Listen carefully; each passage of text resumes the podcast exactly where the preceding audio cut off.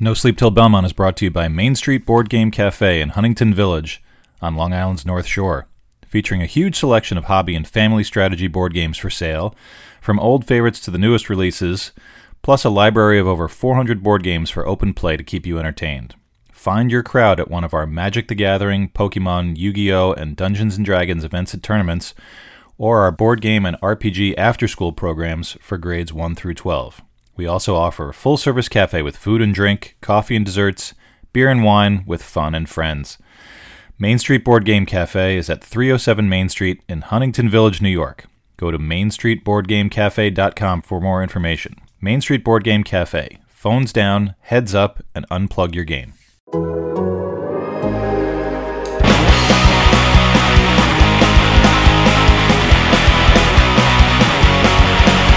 Howdy, everyone. Arthur Staple. Welcome back to No Sleep Till Belmont, your Islanders podcast from The Athletic. Coming to you uh, today, changed it up a little bit, not using my son's bedroom, down in the office today. Um, it's uh, the off day between games four and games five. Didn't look like for a little bit there would even be a game five between Islanders Capitals, which, um, you know, when I think when we recorded last week, can't imagine anybody would have said, yeah, the Islanders are going to sweep. So that for the fans that are have been freaking out in the comments uh, on my story or on my timeline on Twitter. Uh, as Barry Trotz also said, if anybody was going to predict a quick series before this started, it probably would have been uh, for the Caps and not the Islanders. So that maybe can allow everybody to take a deep breath today. Um, we'll start off looking back at the first four games, which outside of uh, probably the last 45 minutes of game four have been uh, nothing but positive for the Islanders. It's um, it was starting to look, especially uh, the first nine ten minutes of uh, Game Four, like the Caps were ready to leave the bubble. Um, maybe that they were ready to leave the bubble even before they got there, since uh, if they'd lost last night, they would have gone out. I think winning one of the seven games that they played, including the round robin. But um, but you know, it's the Caps. They've been champs and division champs uh, recently for a reason, and um, their big players really stepped to the fore. And uh, the Islanders looked a little, uh, you know, I think the way that they play, you know, everyone, uh, some comments from from people who were watching saying they looked tired, and they did.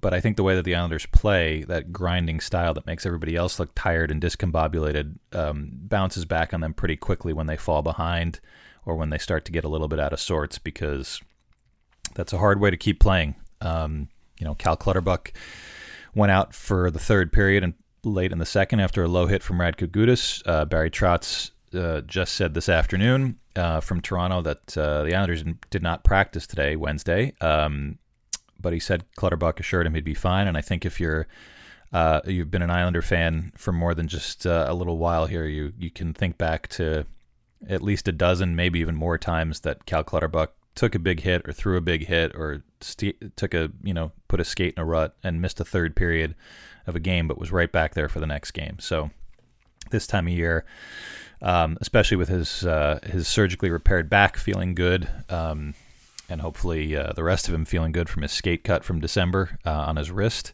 Um, hopefully it's not related to either of those things, and it's just the general wear and tear that happens for a guy who's been doing what he's been doing in the league for a decade but uh, it is familiar territory. And Trotz said he, uh, Clutterbuck assured him he's he's feeling okay.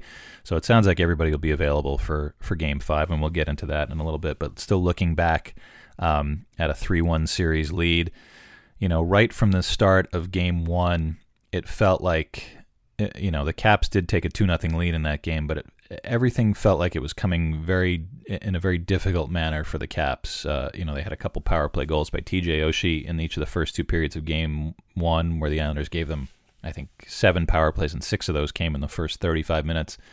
So that's obviously a correctable issue for the Islanders, and they did end up correcting it in the next few games. But um, but it still felt like uh, when the game was being played five on five, as rare as it was, that the Islanders were ready for it and the Caps were not. Um, and that may have something to do with the Islanders having played in the qualifying round and the Caps having only played in the round robin. You can you can diagnose it a million different ways, but really, you know, the biggest danger for any team facing the Islanders is that the Islanders would get to that that grinding, ugly, in your face style as quickly as they could in the bubble, and they have, um, with the benefit of facing a, a, Florida team that never really looked comfortable either.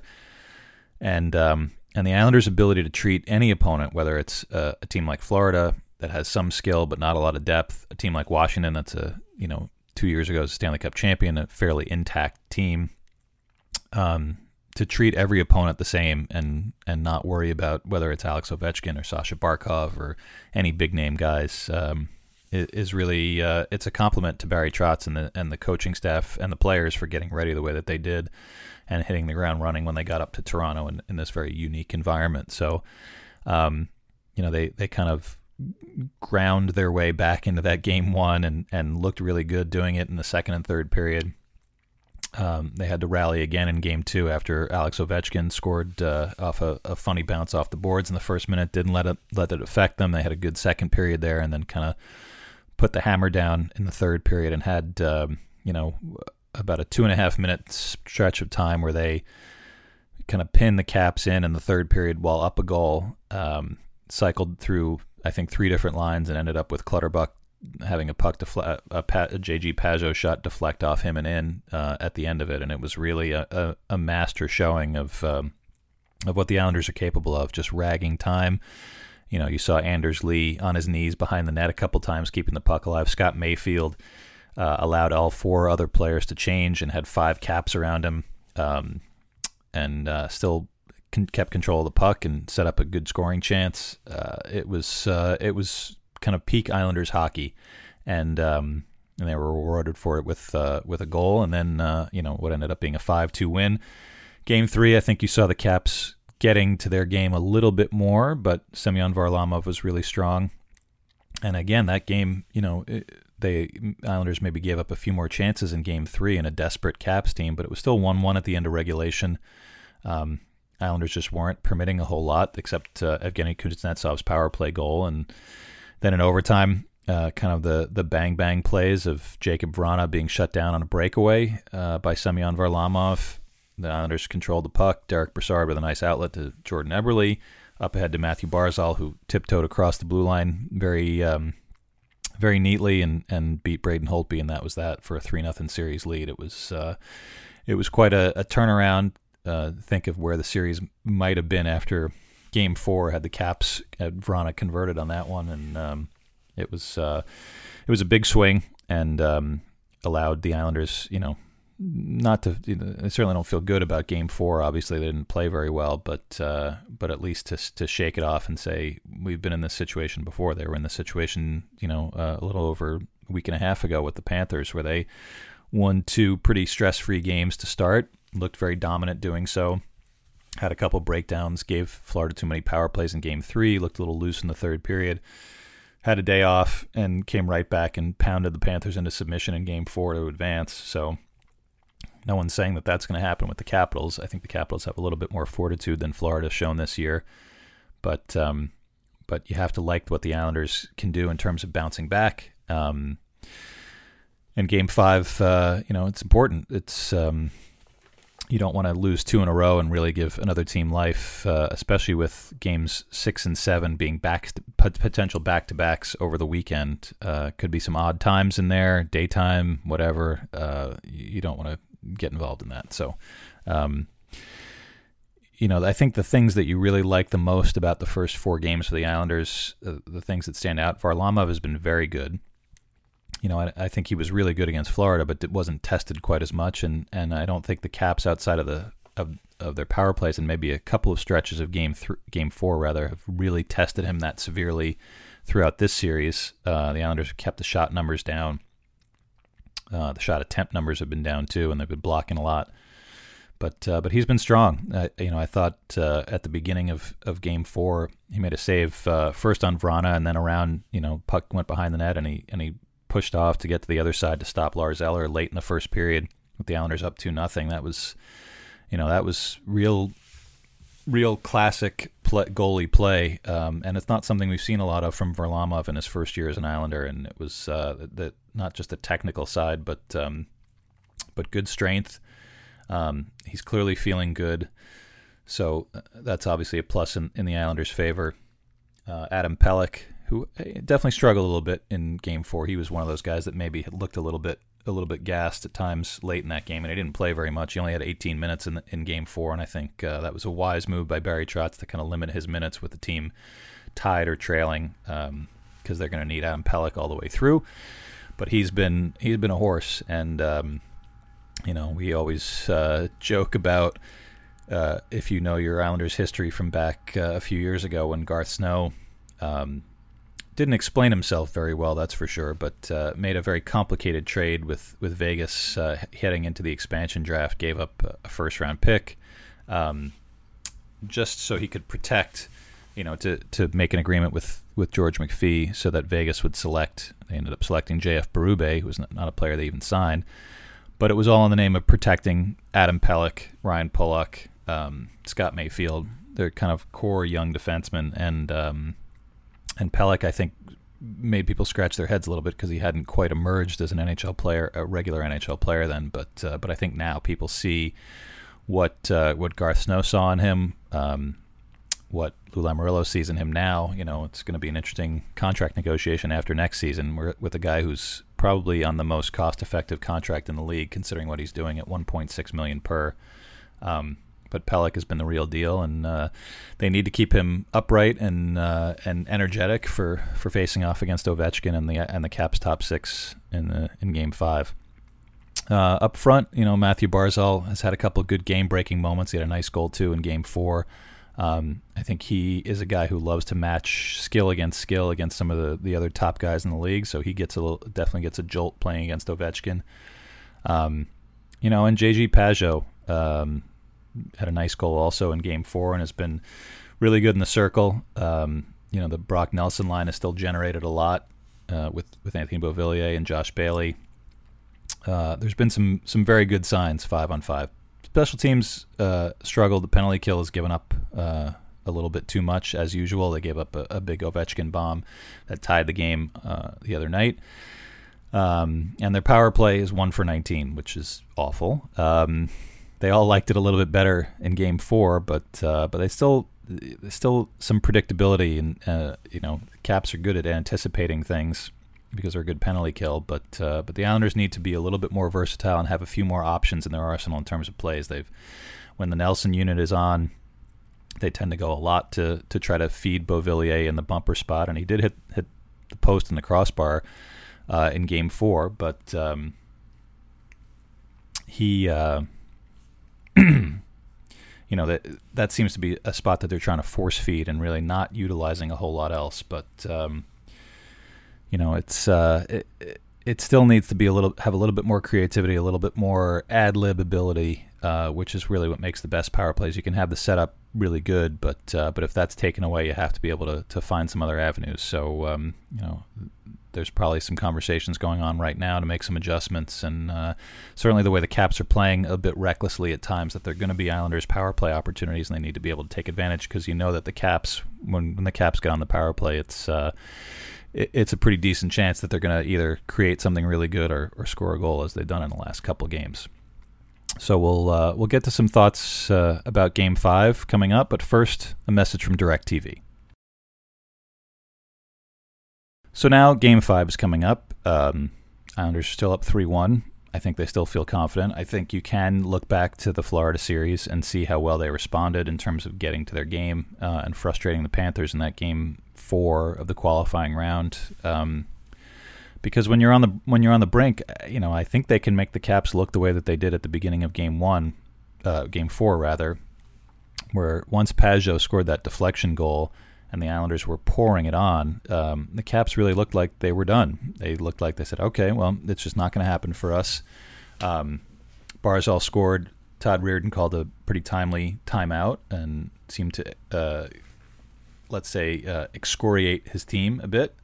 Um, and I think their best players really stepped to the fore. You saw a lot of Ovechkin, you saw a lot of Kuznetsov after that, and they were their two best players. John Carlson, I thought, had his best game of the series. He didn't he didn't look uh, as uh, as hobbled, I guess, as he's been before. Vrana, who, uh, like I said, missed the breakaway in Game Three and overtime, looked pretty good. So you know, then and there's still a chance now that they extend it. That Nick Backstrom, who, uh, according to our Tarik El Bashir, uh, who was on the Cap Zoom, um, Reirden said that Backstrom skated with the extras again today. Not sure what that means for tomorrow. Uh, we don't even have a time for tomorrow's game as of right now. It, uh, I think it depends on the Boston Carolina result uh, later this afternoon. If the Bruins end that series, then I imagine the Islanders would go at eight.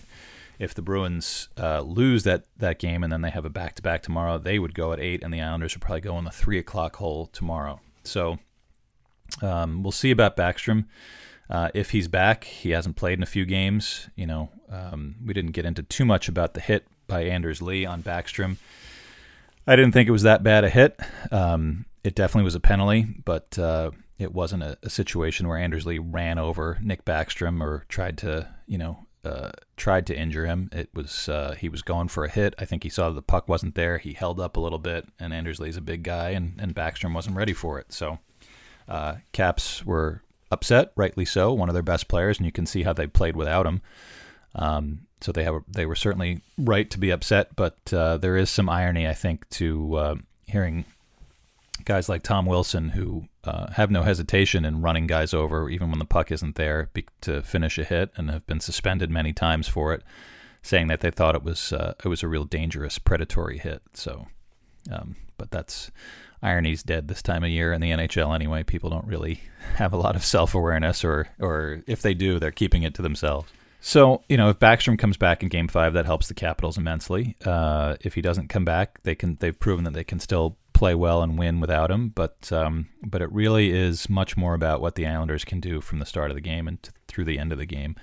Um, I think uh, I think maybe the, Barry Trotz was right that it came a little too easy. Like I said in the beginning of Game Four, I don't think that's a way that the Islanders are comfortable playing. They like to be in those tight games, and even as bad as they played in Game Four, it was a it was a tie game into the third period. It was a one goal game after that.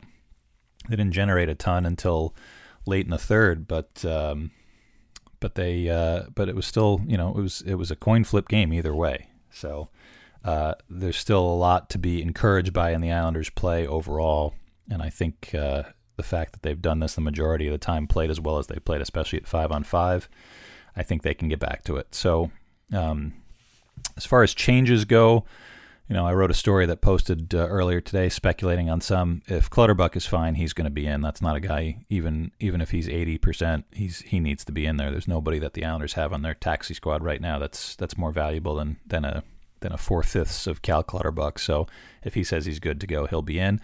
I can't see any other changes up front if Clutterbuck is there. They'll they'll continue on with what they've been doing, which is uh, kind of cutting down to nine or ten forwards late in the you know as the game progresses and, and having that Pageau Clutterbuck Cizikas line as a as a basically a third line um, when they're getting rolling and, and giving some you know keeping Matt Martin keeping Leo Komarov keeping Derick Brassard on the bench. Um, so on D though I, I could see Johnny Boychuk coming in. You know I think um, obviously there's it's not necessarily panic on the Islanders' part to make a change, but Johnny Boychuk has been a big part of this team for a long, long time, six years now. Um, he got hurt in Game One against Florida, lost his spot, and Andy Greene has been very good. Uh, I thought their D as a whole in Game Four looked a little sluggish. Uh, we identified Adam Pelech looking a little tired. Scott Mayfield, I thought, you know, especially with uh, you know, he seemed a little banged up after that hit from Tom Wilson that drew a, a boarding penalty in the third period. Um, so it wouldn't hurt to have some fresh legs in there. And even though Johnny Boychuk is 36 now, um, he still uh, has shown throughout his career when he is fully healthy and has some time to rest that he can be effective. And I think uh, 2015 was a long time ago, but you can recall that Alex Ovechkin did not was not the guy that beat the Islanders in that series. It was Backstrom was really the best player for the Caps uh, in that seven game series, and Ovechkin had a lot of frustration with Boychuk. Boychuk was physical with him. Boychuk was perfectly willing to eat one of those big Ovi bombs from his spot on the power play.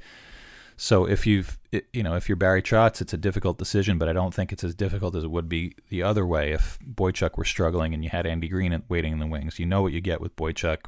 You know what he means to this to this team, to this to that defense group. Uh, he's certainly a guy who's uh, considered a, a leader and a senior person among them. So uh, I suspect that Boychuk will go back in for, for Andy Greene. I certainly wouldn't be surprised either way, but uh, that would be the change that that uh, I would imagine the, the Islanders would make for Game Five. And now, as you look, like I said, further down, um, we don't want to assume anything, but if they lose Game Five, then you've got Game six Saturday, Game seven potentially Sunday, and that and that throws some interesting. Uh, you know, you go down a few rabbit holes with that. Obviously, uh, when you're up 3-0 and you start to get let the team get off the mat a little bit, it gets more. You know, the the uh, collar feels a little tighter, uh, and things get a little more nerve wracking. But it, it, there's a real choice there for for Barry Trotz. He's got Thomas Greiss, who hasn't played yet, uh, up in the up in the bubble, other than I think a period against the the Rangers in the exhibition a couple weeks ago. You've got back to back games, game six and seven. You'll have Varlamov coming off a loss. Um, do you make the switch for game six, planning that the change in goal might help you close things out, having someone fresher in net, and then you have a fresher regu- number one goalie for game seven? Do you go with Varlamov for game six and then gamble that he can go back to back uh, even after three straight losses for game seven? Um, not things that you want to spend too much time thinking about because it, it'll dent your confidence a little bit for the now, but uh, coaches have to plan for every eventuality. So I'm sure that they already have a plan in place. If it were me and I was the coach, I would probably go with Greiss in game six because a little change might might snap everybody awake.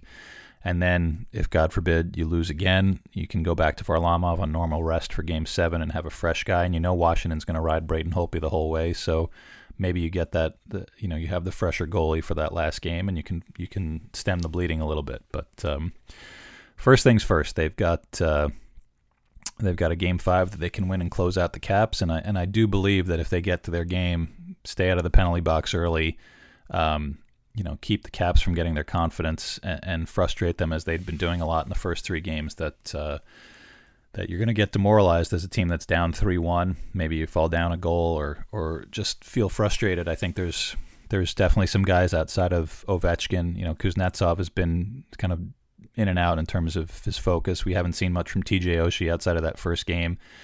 There's some guys that can be taken out of that game by the frustration part, the way by the way the Islanders play. So, um, We'll have to see what happens uh, in Game Five. But uh, like I said, I like the Islanders' chances, and uh, you don't want to think too much about the weekend. So we'll come back with one more thought, but first a word from DraftKings. Sure, the regular season is fun and all, but only one thing can compare to the excitement of basketball's playoffs, and that's having skin in the game with DraftKings Sportsbook, America's top-rated sportsbook app. Basketball has made its way through the regular season now it's time to crown a champion, and DraftKings Sportsbook is putting you in the center of the action. To celebrate basketball's first round of the playoffs, DraftKings Sportsbook is giving you an amazing free bet offer. For every day that you bet at least $20 on basketball, DraftKings Sportsbook will give you a free $10 bet. Head to the app right now and check out all they have to offer, including player props, quarter by quarter betting, and so much more. Plus, don't forget about hockey's playoffs. DraftKings Sportsbook is offering great odds and promotions all week long to help you make it rain. DraftKings Sportsbook is a safe, secure, and reliable betting app. You can deposit and withdraw funds at your convenience. So download the top-rated DraftKings Sportsbook app now and use code QUICK when you sign up. For a limited time, all users can get a $10 free bet when placing a bet of $20 or more on all first-round playoff action. That's right, DraftKings Sportsbook is going all out by offering a $10 free bet when placing a bet of $20 on all first round playoff action. Again, that's promo code QUICK only at DraftKings Sportsbook. Must be 21 or older, New Jersey only. Other terms and conditions and restrictions apply. See DraftKings.com/sportsbook for details. Gambling problem? Call 1-800-GAMBLER. All right, we'll wrap up here with uh, playing uh, prognosticator a little bit. we don't know the results of some of the other series yet. Uh, as we're recording this, Tampa and Columbus are playing a game with uh, Lightning up 3 1. Boston and Carolina are going to play with Bruins up 3 1. Philly could close out Montreal. So basically, every other East series could be done by the time uh, the Islanders take the ice on Thursday for game five. Um, and if they all end that way and the Islanders do advance, they get the Flyers. Um, I don't think uh, anybody has much of a rooting interest. Um, but if you're picking from among Philly, Tampa, and Boston for an Islanders matchup in the next round, I think most people would say they'd take the Flyers. They've had some success against them this year. Um, Flyers are obviously a very different team, I think, now than they were back in the beginning of the season when Alan Vigneault was first kind of getting his feet wet with them. Um, Carter Hart has a lot more experience than he did at the beginning of the year, but um, but I think watching the way the Flyers have played to get to this point, and if they do eliminate the Canadiens, it'd probably be another low-scoring game. I don't think the Canadiens have scored a goal in the last two, um, but the Canadiens don't don't have the same sort of structure and style the Islanders do. I think it would be an interesting uh, matchup between Philly and the Islanders, not very wide open at all, but uh, kind of a match of two teams that know how to pack it in in front of their own net and, and play conservative um, when they need to, and then try to counterattack. And uh, I think skill wise, Philly maybe has a bit of an edge in terms of their, their higher end guys, but um, but I think it's a pretty evenly matched uh, group, and, and certainly in net with with Hart, we'll see if he can uh, keep it going and deep into this tournament as a rookie, um, second year player rather. But um, but I think you have to like that matchup more than facing a Tampa team that has so many weapons and uh, and a Bruins team that always seems to just give the Islanders fits, even with Tuukka Rask not there and old friend Jaro Halak in net.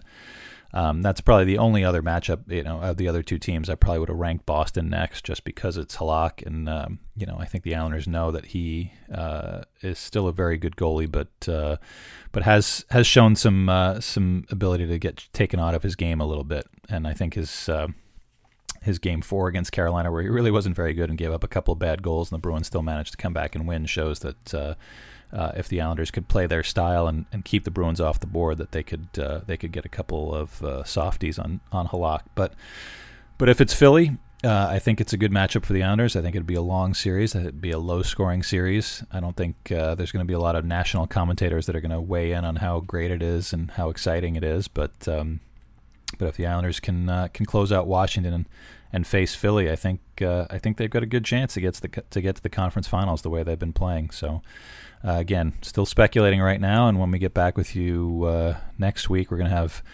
hopefully a very special guest to talk about um, what we've seen so far in the bubble the first few weeks and uh, see where the Islanders are if they've uh, if they've managed to close things out or if we're going to be having one of the most depressing uh, wrap ups that we've had. I think in my time covering the Islanders, uh, blowing a three nothing lead would be uh, would be something, and uh, might have to shut my Twitter account down for a little bit after that. But anyway, in addition to Wednesday with Pierre LeBrun, our Scott Burnside has a daily playoff edition of Two Man Advantage, Monday, Tuesday, Thursday, and Friday, released at 10 a.m. Eastern throughout the 2020 Stanley Cup playoffs. Plus, some of the Athletic's best hockey writers stop by to help break down the games and look ahead. Only at The Athletic. Make sure you check out the comment section for each podcast at the Athletic app.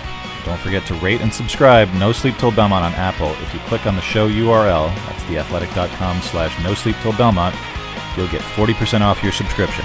Thanks for listening, everybody. We'll catch you again next week.